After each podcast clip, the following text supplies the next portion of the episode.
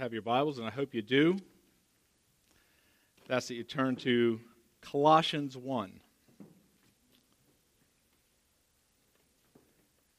As most of you know, we've been studying through the passage of Luke, and we'll continue. But as I was studying through this passage of Luke, uh, some parallel things that I was studying to build up this, it became obvious that we needed to talk about something else this morning. God compelled me into, and that's just kind of a jumping off place. This will be a little bit of a different type of sermon this morning, but it's okay. Um, we have been studying through Luke, and the last couple of weeks we talked about Luke 4 31 through 37, Jesus delivering a man from a demon.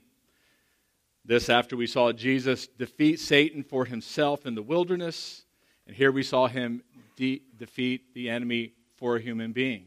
Luke building a case that Jesus is indeed the one to be our Savior, showing that he could defeat Satan not only for himself, but for human beings. Remember, we've said that Luke does not write in strictly chronological order, but he's building this case to teach us who Jesus is the Christ, the Savior, the chosen one, the deliverer. And I love that title Psalm 144 Blessed be the Lord, my rock, my loving kindness, my fortress, my stronghold, my deliverer.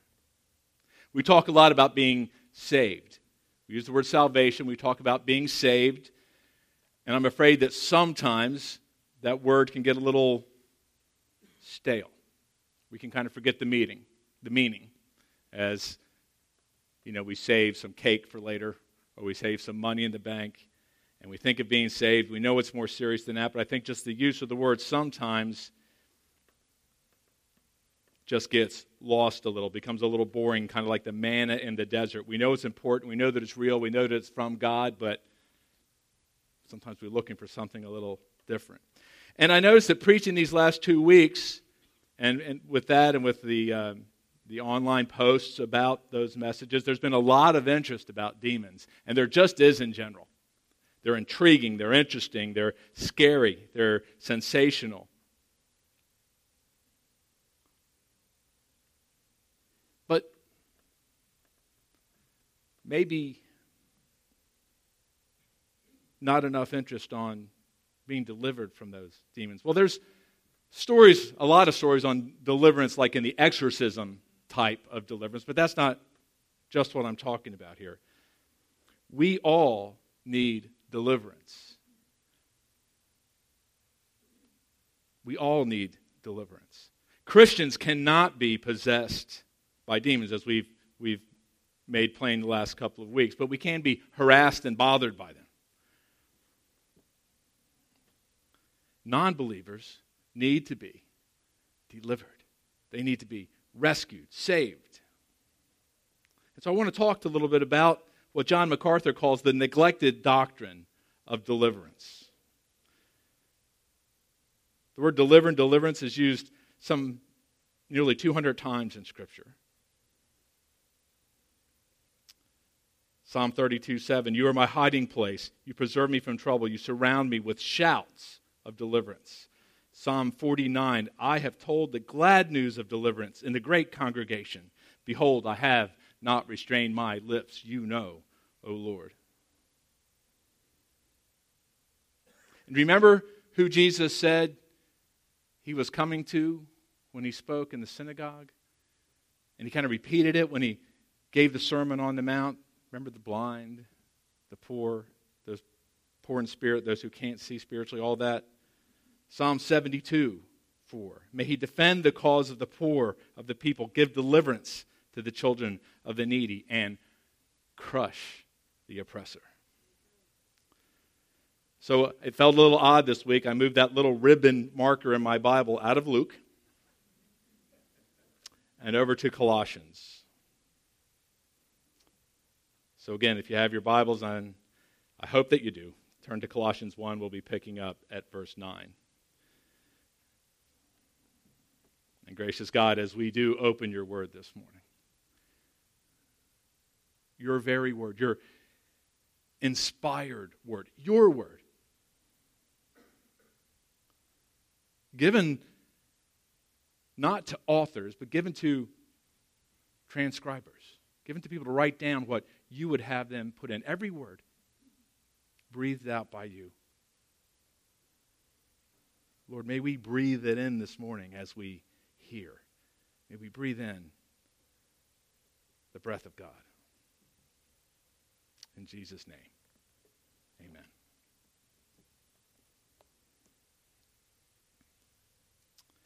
And so from this day we heard, we have not ceased to pray for you, asking that you may be filled with the knowledge of his will and all spiritual wisdom and understanding, so as to walk in the manner worthy of the Lord, fully pleasing to him, bearing fruit in every good work, and increasing in the knowledge of God. May you be strengthened with all power, according to his glorious might, for all endurance and patience with joy, giving thanks to the Father who has qualified you to share in the inheritance of the saints in light.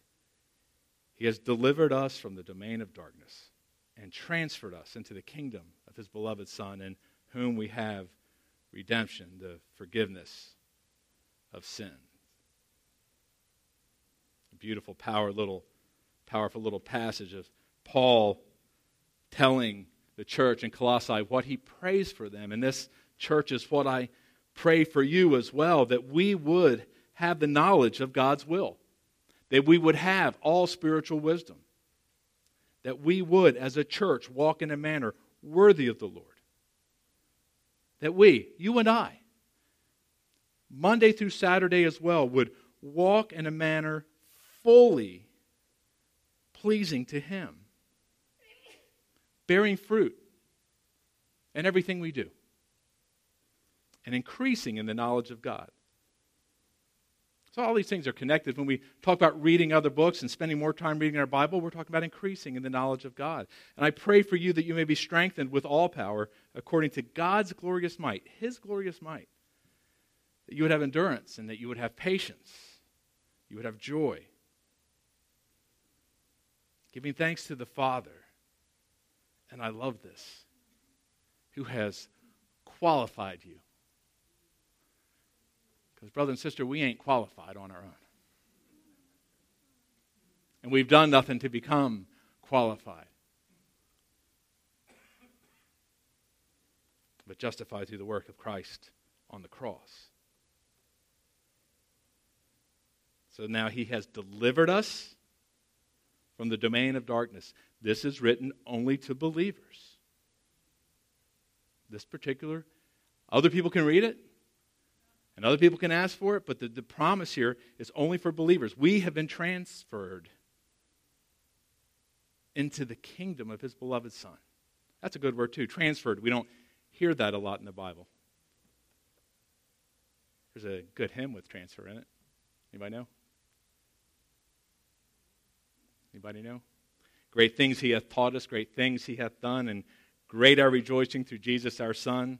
But pure and higher and greater will be our wonder, our transport. Same thing, when Jesus we see. Moved from one place to another, transported, transferred, delivered. And that's the word I want to talk about this morning being delivered. And I want to look from this passage back through a story we've talked about the last couple of weeks the Exodus of Israel. I'm not going to read the whole thing. We're just going to go through some of the highlights, but I want you to look for three ways that Israel was delivered. They were delivered out of bondage and into a limited freedom. They were delivered out of error and into truth. And finally, they were delivered out of the world into a promised land. So the nation of Israel, we know, were enslaved in Egypt. Long story getting there, but, but they were enslaved in Egypt. God promised deliverance in Exodus 6 I am the Lord, and I will bring you out from under the burden of the Egyptians. I will deliver you from slavery to them. And I will redeem you with an outstretched arm and with great acts of judgment. I will take you to be my people, and I will be your God. You shall know that I am the Lord your God who has brought you out from under the burdens of the Egyptians. And I will bring you into the land that I swore to give to Abraham, to Isaac, to Jacob. I will give it to you, for I am the Lord. So God goes to a people in slavery, he promises to deliver, and then he sends a deliver, right? He sends Moses, who happened to be raised in the same household as their oppressor. Moses was raised in Pharaoh's house. You probably know the story the killing the little Jewish boys, and his mother put him in a basket to float in the river, and Pharaoh's daughter found him and took her to his house. So God calls Moses to be the deliverer, and God listens to Moses, who says, I don't think I can do this, right? And he sends Aaron first to prepare the way. Aaron goes with Moses. And then, and they're going through this very quickly, then there are the, the plagues. The slavery gets worse, right? There's bricks without straw. And then they're called to a sacrifice. Each of God's people is called to sacrifice a lamb and to place the blood over their door, and underneath the blood of the lamb they are saved as the angel of death passes over all those who were in obedience. And then they're delivered, right? Then comes the actual Exodus where they leave Egypt. And they get to that place where they're in front of the Red Sea. They're following God in the cloud and in the pillar. And they get there, and Pharaoh's army, after Pharaoh's changed his mind, is chasing them down, and, and they're caught between the army and the sea. And then God opens the sea and he sends them through. And we've talked about that as an image of God saving us, right, and delivering us. That Pharaoh's army is the oppressor. The Red Sea is kind of like the wrath of God. He holds back the wrath so that the people can pass through. But when the people have passed through, what happens to the ones coming behind, the oppressors? They feel the full vengeance of the wrath. And safely on the other side, Israel stands on the hillside and looks and see what God sees what God has done.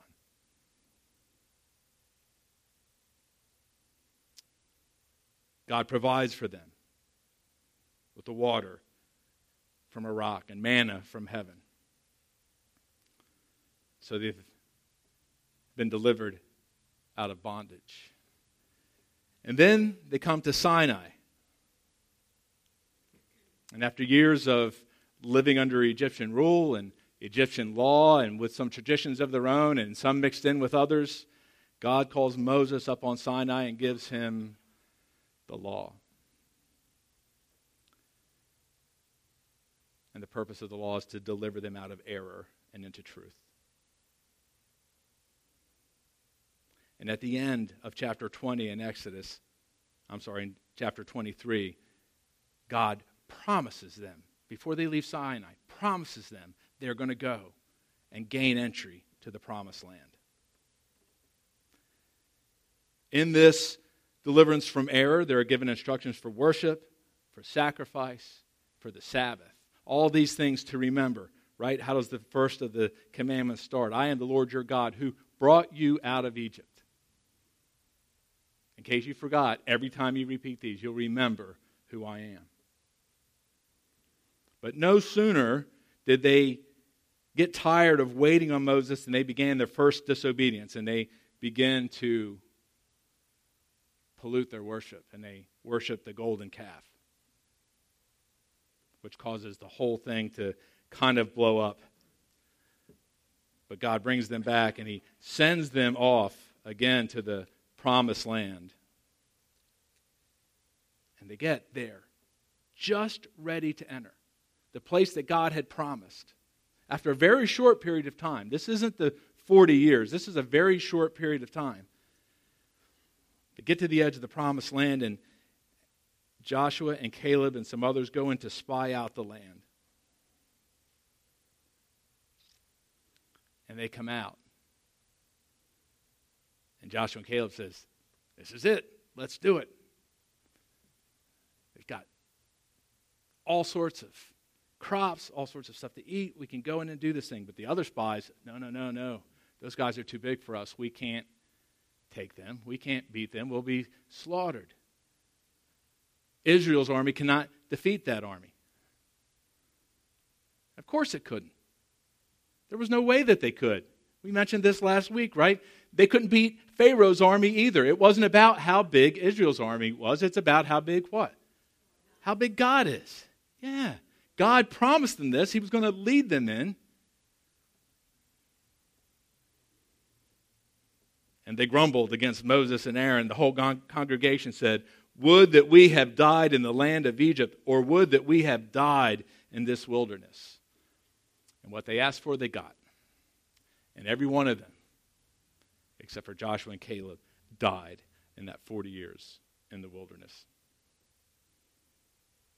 And then came the time back to the promised land. And Joshua, in Hebrew, Yeshua, the same name of Jesus, delivers them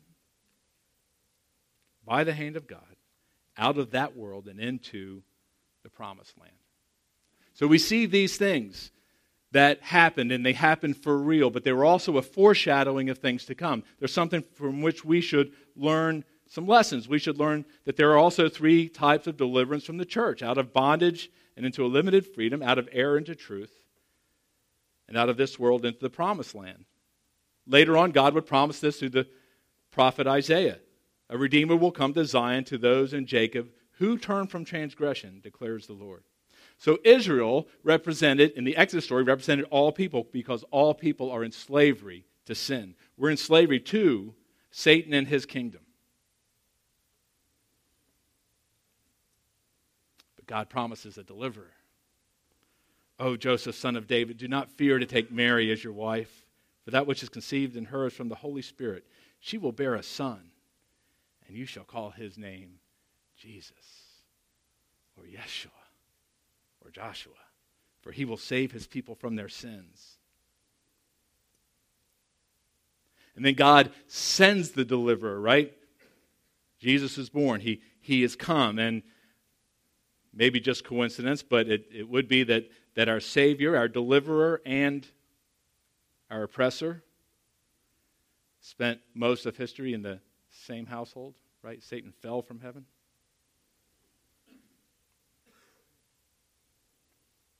Perhaps as Aaron prepared the way, John the Baptist prepared the way for Jesus. And in that time, between then and now, I think our slavery has gotten worse.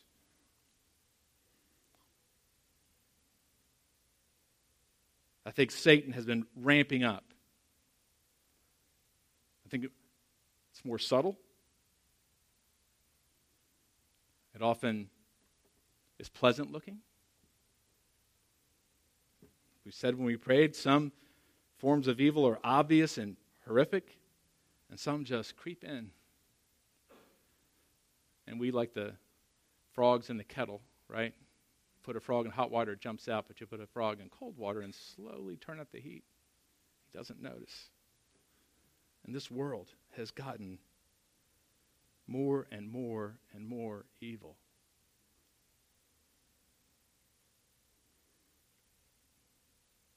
But there's good news. Like the lambs at the first Passover, God sent the Passover lamb, and that blood has already been spilled, and that sacrifice has already been made, and we have been delivered out of bondage. Those of us who, like Linda said, right, those who believe have been delivered out of bondage to a, to a limited freedom, right? In this world, it's a, it's a limited freedom. We're not free completely from oppression. We're not free completely from a sinful world. But we do live in a place where we can see and discern good from evil. We live in a place where we can know how to respond and when we should respond to evil. God does care for us. As surely as He gave water and manna in the desert, He provides for us now. We've also been delivered out of error into truth. And that's a battle we have to keep fighting. We have to keep reminding ourselves and our fellow believers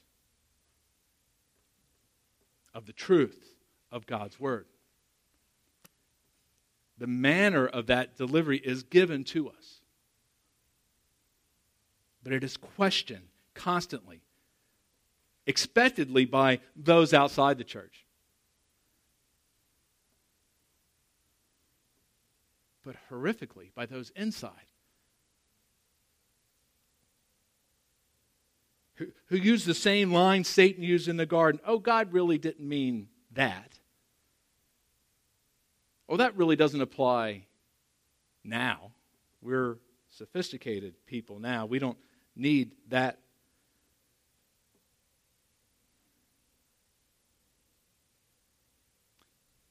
God created a world, a universe, a sun, planets that would perfectly spin right?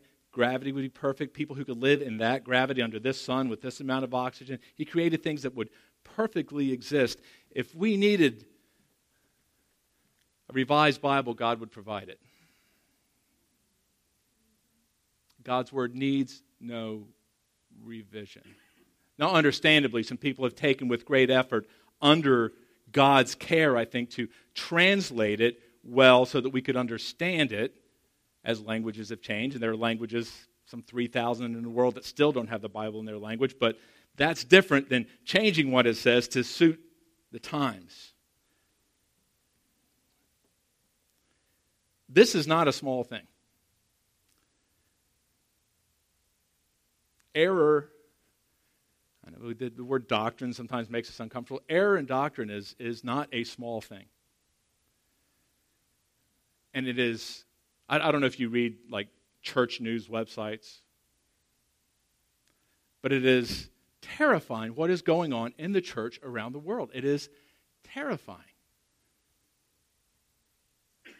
And it all comes back to a lack of regard for the Word of God.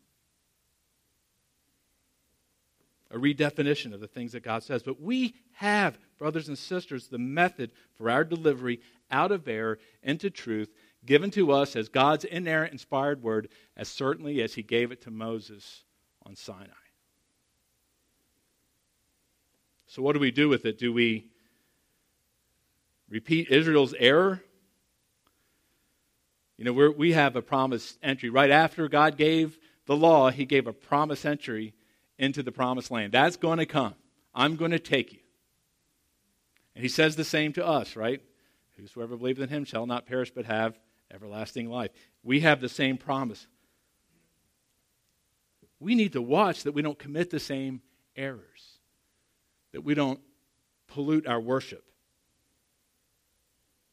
We've had the same instructions for worship and sacrifice and the Sabbath to remember that they did, and we need to remind ourselves that anything that would come between us and God is an idol.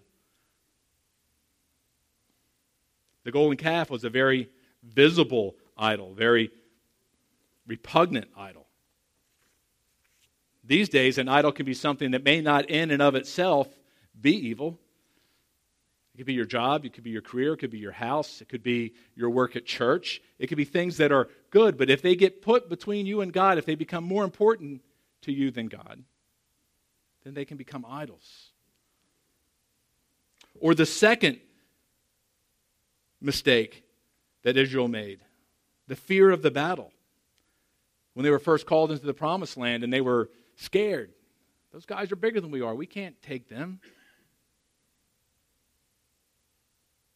Well, we're called into a battle as well. And so, what, what do we look at and say we can't do? Well, I can't tell that person about Jesus. They may laugh at me, I might get embarrassed. I heard um, one of the pastors I listen to a lot, his name's Mark Dever, and he said, if, if you say you're a Christian and you don't tell other people about Jesus, then I don't know what you mean. It's pretty plain. If you say you're a Christian and you're not telling other people about Jesus, I, I don't know what you mean by saying you're a Christian. That is part of the battle. Those other people that don't know about Jesus are still in slavery and are condemned. They need to be delivered. And for his purposes and for his glory, God has told who to go get them? Us, right? Go into all the world, making disciples. Jesus even prefaced it in case you were thinking about not listening to me.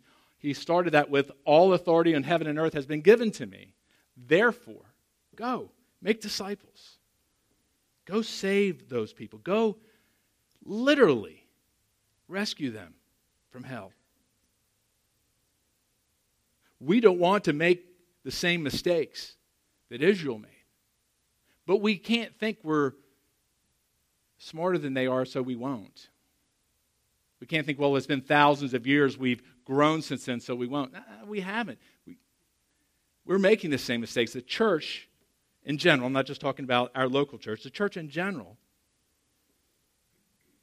is not honoring what God has called us to do, not honoring that Great Commission. Israel didn't either. It, it, they were given provisions to bring foreigners in. A lot of people think God's chosen people were just the Jews. No. Remember what God said to Abraham through you, all nations of the world would be blessed. And they were given instructions for the sojourners, the travelers that would be coming in to, to tell them about the living God. And I don't know where to draw this line, and, and we certainly can't judge others' hearts. But it was God's people, his chosen people, who he chose to deliver out of Egypt. And he took them and he gave them the law and he provided for them this whole group of people, all these hundreds of thousands of people, and he brought them right to the gateway. And when they disobeyed, God said to them, None of those who despised me shall see it.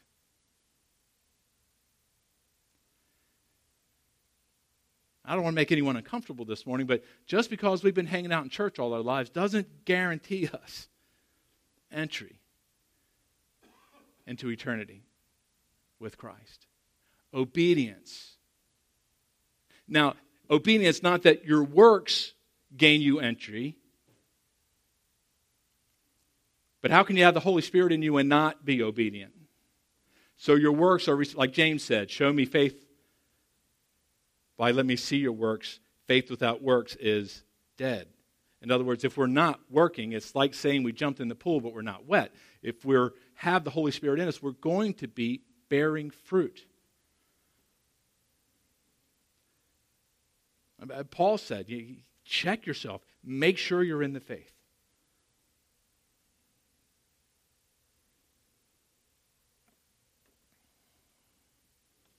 We're still in this world but we are free. It's a limited freedom.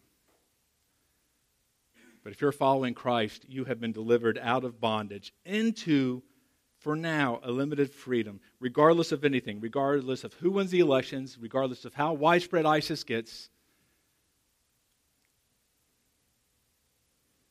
regardless of how oppressed you may feel. John Bunyan said, I preach deliverance to others. I tell them there is freedom while I hear my own chains clang.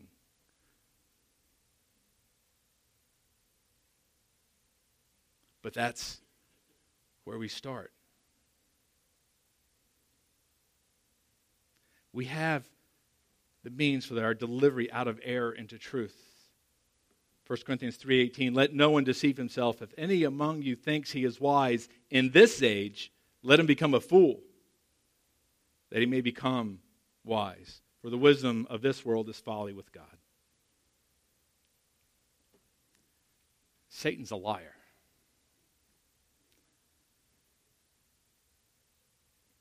and has successfully convinced such a large part of the world's population that this is myth, that it's fairy tale, that it's allegory, That's a better word, makes people feel better. It's allegory. It's supposed to teach you something. This is the inerrant, inspired, true word of God.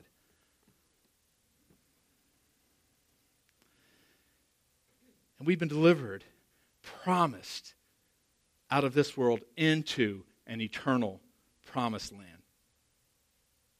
There is a better day coming, church, that will make all this other stuff so well worth the effort. We are promised into an eternity. No more tears, no more crying, no more pain, no more death, no more sin. And, I, have talked about this a lot, sometimes jokingly. I don't have my keys on me, but I say, I, you know, we carry car keys because we live in a sinful world, right? I have to lock my car or my house because there's sin in the world.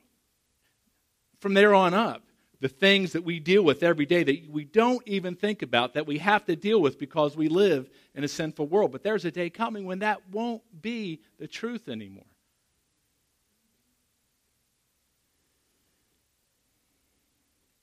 But we must remember where we need to be and with whom we need to be. Joshua lived through this, right? He followed Moses. He was Moses' right hand man. He saw everything that happened. He saw the hand of God at work. He saw the, the pillar, the cloud, and the fire. He saw those lead them. He saw the manna. He saw the water come from the rock. He saw the entry into the promised land. He saw the walls fall down around Jericho, right? He saw it all. But he also saw people forget time after time after time what God had done. So, right before his death, Joshua gathered all the tribes of Israel and said to the people, Thus says the Lord, the God of Israel I took your father Abraham from beyond the river and led him through all the land of Canaan and made his offspring many. I gave him Isaac. I gave you the land on which you have not labored, cities that you have not built, and you dwell in them. You eat the fruit of the vineyards and olive orchards that you did not plant. That was a vision of heaven. We're going to live in a city that we didn't build, right?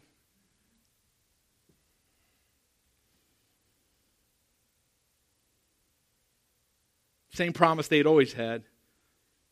But he gives this reminder. Before he dies, Joshua says to the people, Now therefore, fear the Lord, serve him in sincerity and faithfulness. Put away the gods that your fathers served beyond the river and in Egypt, and serve the Lord.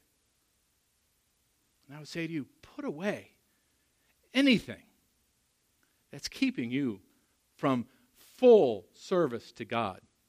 There's no balance. People talk about balanced lives, and there's things in which that makes sense. You know, balanced diet, balanced exercise, balanced.